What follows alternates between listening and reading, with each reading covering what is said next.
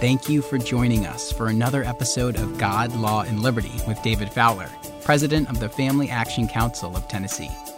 Every week, we are putting culture, politics, and law on a collision course with the truth of God's Word. And now, here's David. Welcome to this newest episode of God, Law, and Liberty. I'm delighted to have you with me. I hope you've been tracking with me over the last several weeks in this series about restoring the ruins. And today I want to try to put some things in context about the relevance of eschatology that I've talked about for the last, I think, two or three weeks in the context of particular legal, constitutional, political issues. So you'll see why eschatology is important. You know, one of the things that I've experienced in 28 years of involvement in politics as a state senator and since then as the leader of the Family Action Council of Tennessee is that most politicians and most citizens want a quick solution to an identifiable problem. And so the time spent in thinking about what to do is, is minuscule, to be honest. I think I may have said this a few weeks ago but as long as I've been in politics and around Christian policy people and legal people, I've never seen anybody point to uh, Colossians chapter 2 and say, Men, women, we're in a mess. We have to figure out a solution to the problem. So let's pull out our Bibles and make sure our doctrine of the Trinity is correct. Now, what am I referring to there? I'm referring to the fact that in Colossians chapter 2, he says, I want you to come to the full assurance of the knowledge of God, of the mystery of the Father and the Son. So we're talking here about the revelation of the mystery of the Godhead and the Trinity. And he said, because in that, in that understanding, in that knowledge, are hidden all the treasures of wisdom and knowledge. And I say that so you won't be deceived. So if we don't understand the mystery of God, who God is, and as my pastor says, and what He has done, then we will not get a grip on the problems that are facing us and knowing what to do. So I'm kind of on the horns of a dilemma that I'll share with you in politics relative to this question of what should be done and how my evaluation of that is affected by my eschatology. Now, I'm going to tell you right up front, we're not going to get through everything that that pertains to this dilemma today and uh, eschatology, but I want to give it a, a good start. So here's the context of the problem. Right now, there is pending before Congress something called the Respect for Marriage Act. Uh, Christian organizations and policy organizations are all hepped up opposing this bill, and they should. Now, hear me. I'm saying they should. But their opposition to that bill, I believe, needs to be put in a particular context that will ultimately flow into our understanding of eschatology and into a bigger question that I want to pose to you today beyond this issue of the Respect for Marriage Act. Now, let me explain the act as I understand it. I read it a few weeks ago. There could have been some amendments added to it that I'm not familiar with. But what it said was that, in sum, the, the major part of it is that marriage for federal law purposes will now be understood to be the definition relative to each state. Now, let me explain that that is actually what the federal law was prior to 1994. The federal law, and particularly we're familiar with the tax law with marital deductions and estate tax and income tax marital deductions, uh, always deferred to the state's definition of marriage. Of course, prior to 1994, every state's definition of marriage was it's a male and a female. But that began to be questioned in Hawaii was the first place, where perhaps uh, the Supreme Court of Hawaii said it's discrimination to not issue marriage licenses to two people of the same sex. So as a result of that, that was taking place in Hawaii in 1993, Congress passed the Defense of Marriage Act that said, well, whatever the state wants to do for state law purposes, for federal law purposes, marriage is a man and a woman. Yay, good. Now, we come to 2013, and in a case called United States versus Windsor, the Supreme Court was asked about the constitutionality of the Defense of Marriage Act. This is 2013. The court held that it was unconstitutional, and interestingly, for this reason. The court noted that Congress had always deferred to the definition of marriage in the 50 states. And it noted, by 2013, that some states now defined marriage as any two people. Now, that obviously wasn't the state of the law in 1994. All states at that time defined marriage as a man and a woman. But the bill was passed in anticipation of the possibility that states would begin redefining marriage for state law purposes. That's why they enacted the Defense of Marriage Act. So the Supreme Court said because you've historically, Congress, deferred to the state's definition of marriage, in essence, what really motivated you was a bigotry and a hostility against same sex couples. And that is not a legitimate ground for passing a federal law, and therefore the Defense of Marriage Act cannot be enforced, and as a result, for federal law purposes, marriage was once again whatever the state happened to define it to be, and that's been the case since 2013, nine years ago. So, in essence, what is now happening is that the Respect for Marriage Act would repeal the Defense of Marriage Act, which says marriage is only a man and a woman, but it's repealing an act that the Supreme Court has already said is not enforceable. Okay? So the Respect for Marriage Act essentially returns to the law as it was prior to 1994. For federal government purposes, marriage will be whatever the law is in a particular state. So if a same sex marriage is recognized in California, then the federal government will recognize that federal marriage. If it's not recognized in Tennessee, then uh, you know a same sex marriage would not be recognized if uh, somebody from California moved here, uh, assuming Tennessee uh, didn't authorize same sex marriage. I hope that's clear uh, what's going on here. Now, the reason I believe that the Democrats want to repeal the Defense of Marriage Act is their concern that Obergefell versus Hodges, which was in 2015, two years after United States Windsor, and, and that's the case in which the Supreme Court said, not with respect to federal law, but with respect to state law, you can't limit the issuance of licenses for marriage to a man and a woman. So the Democrats are concerned if Obergefell is ever reversed, by the Supreme Court, well, then if the Defense of Marriage Act is not repealed, that would be the federal law on the books. And would the reversal of Obergefell versus Hodges necessarily lead to the reversal of the United States versus Windsor? And if Windsor is reversed, then oops, all of a sudden, federal law says, I don't care that you have a same sex marriage in California for federal income tax and estate tax purposes, you're not married. You can't get a deduction. Can you see why Uh, the, the Democrats would not want to leave that law on the books? I get it. Now, to me, the bill is is a bad idea because it would, for the first time, be an act of Congress itself to give its approval to a marital relationship defined without regard to man and woman. But we have to appreciate that that's what the federal government has been doing since 2013 anyway. And the rules and regulations for the various departments and for the Internal Revenue Code already do what's in the Respect for Marriage Act.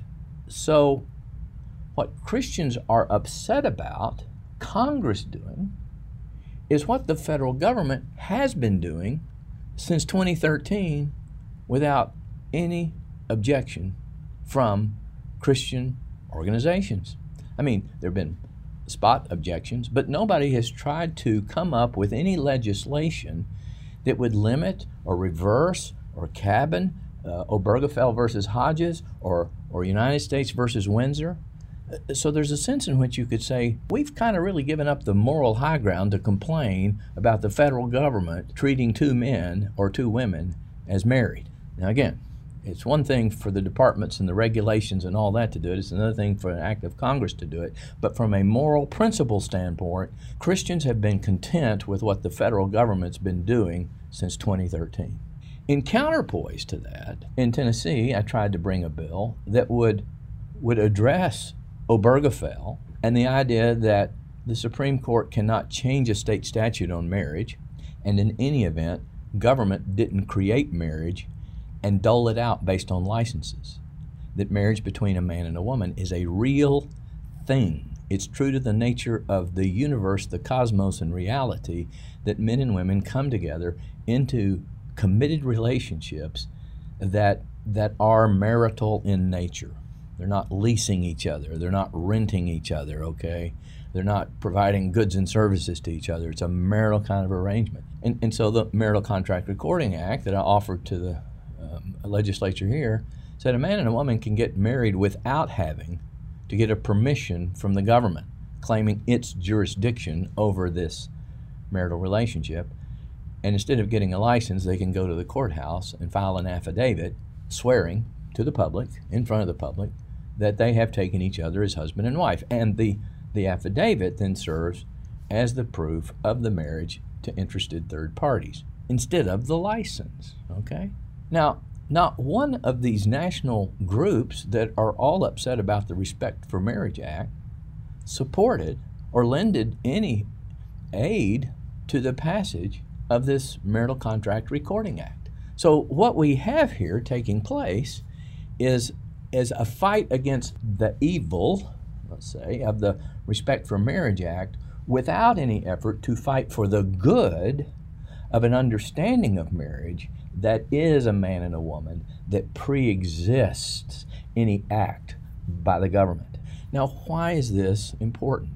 Well, we are told to seek first the kingdom of God and his righteousness, and all the other things will be added to you. So, the Christian position has sort of become over, over time, and I'm talking about over the last 50 years, not just this one particular issue, is pass a law to stop the bad without trying to couch the bad that is trying to be stopped in light of the positive good of what marriage really is. What marriage really is, is what gives context for the understanding of why we would oppose the Respect for Marriage Act. But we don't want to say that. We want to say it's about bad for religious liberty, uh, it's going to bring uh, persecution against Christians and all those sorts of things because obviously that generates sympathy for people that could care less about God and God's order of the universe or any truth about human persons. Uh, so I get it. They're, they're just trying to do what practically would work to kill a bad bill. But you, but you see, what Jesus condemned was the Pharisees who were good at putting parameters ab- around the good to diminish the good. And so, as long as you stayed away from uh, doing this kind of work on the Sabbath, as long as you swore by the temple but not the gold on the temple or whatever it was, or as long as you uh, did this or that, you could relieve yourself of your positive commitment to care for your your parents. You see what I'm saying? So, so the Pharisees had a very negative view of law righteousness is not doing these things, but there's a positive righteousness. So Jesus said, unless your righteousness exceeds that of the Pharisees, you ain't got it. You don't understand what the deal is. So, so you see, we have this situation here where I, I want to tell Christians oppose this bill, but understand that we've been asleep at the switch since 2013 while all this has been taking place and all we're really complaining about is a transfer of this law from the Supreme Court decision and rules and regulations to an act of Congress. But an act of Congress that, to be honest, is consistent with what the Supreme Court has said, which is what we've accepted, And of course, the Constitution is the supreme law of the land, right? Even over what Congress passes. But we don't want to go over here and actually propose the good. This is marriage. You can have your licenses, you can have your government created, non real, non true to the nature of the cosmos understanding of marriage. But there is a real view of marriage that government is obligated to acknowledge exists and to protect and preserve by enforcing the commitments between a man and a woman. So, based on my eschatology, I could say the best we can hope to do in this world is to stop the bad, to stop the evil.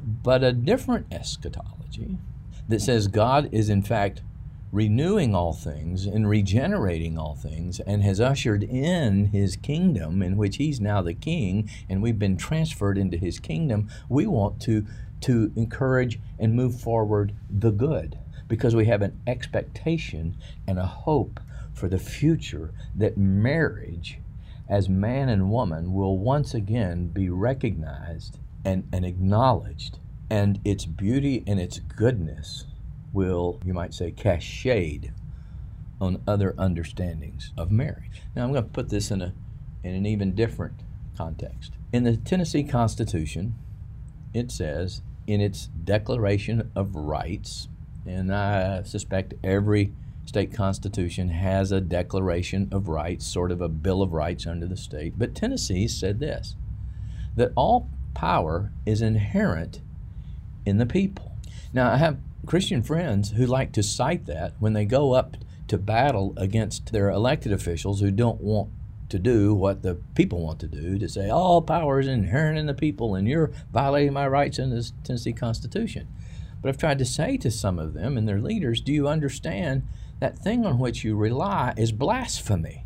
All power is not inherent in the people. All power is inherent in God all authority rests in God, and God decides how, over the course of history, to allow that power to be exercised in the realm of civil government. He establishes offices of civil government, and He can establish them under different forms of government, which, as long as the rulers are righteous, would be a righteous government.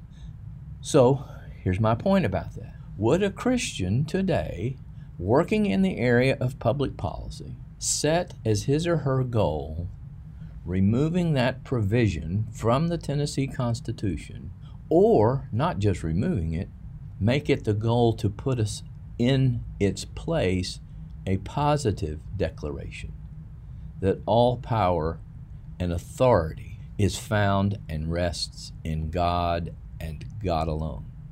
Now, if your eschatology is one of pessimism, that everything is supposed to get worse in the last days, and we're in the last days, then David, why would you even make that an objective? Because we aren't going to be here long enough for that to ever come true. You're just wasting your time and you're wasting people's money to, to set that as an objective. And I suspect if people are consistent with the eschatologies that are generally being taught today, that's what I would hear. Now, what they might say is, well, obedience would demand that, that we make that our objective, but it's really kind of futile, David, because, uh, you know, again, oh, we're not going to be here long enough to see that happen, but uh, but it's a good idea, and, and, you know, they pat me on the head and say, you're a really nice boy, and, well, there goes Don Quixote, right?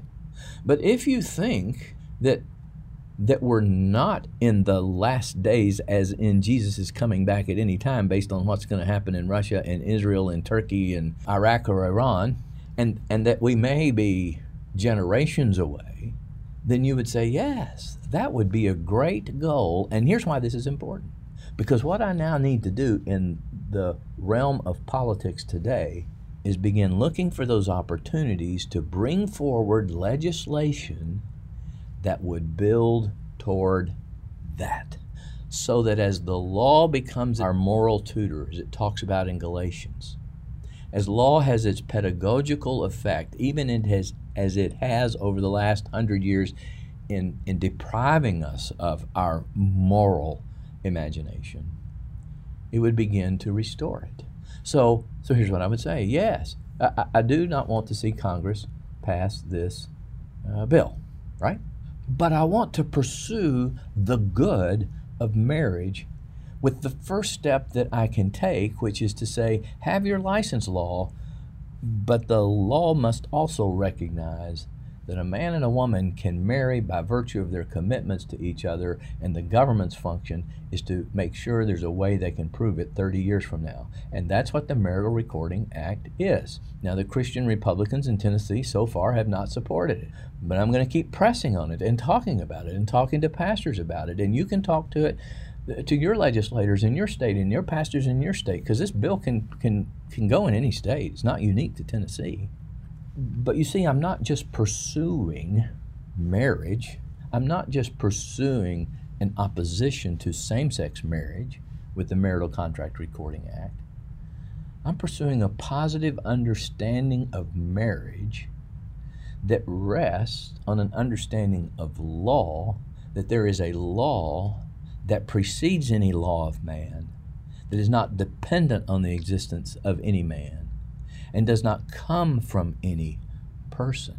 And that is a way to begin moving people to an understanding that yes, there is a law and a lawgiver, and it is God and it is His authority that we exercise on earth. And maybe 50, maybe 100, maybe 200 years from now, the thing I'm working on today will bear that fruit. But if my eschatology is one of despair and hopelessness, and the world is coming to an end, and Jesus is coming back anytime soon, I would just pass the marriage bill and I would have no expectation, no hope that I'm actually building and progressing towards something even bigger and better that grasps even more of the ethical imagination of people. Do you see how eschatology influences how we think about current political situations and legislation? I hope you do.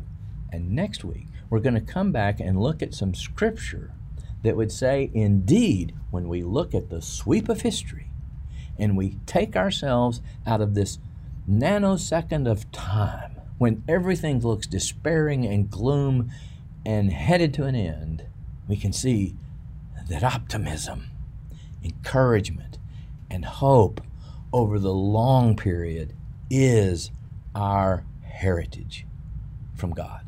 And I hope you join me next week for another episode of God, Law, and Liberty.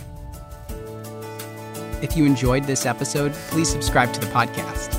And if you want to help spread the word, please give us a five star review and tell your friends to subscribe too. God, Law, and Liberty is available on Apple Podcasts, Spotify, and wherever you listen to podcasts. For more information, please visit us at www.facttennessee.org. That's F A C Tennessee.org. And please follow us on Facebook, Twitter, and Instagram at Fact Tennessee.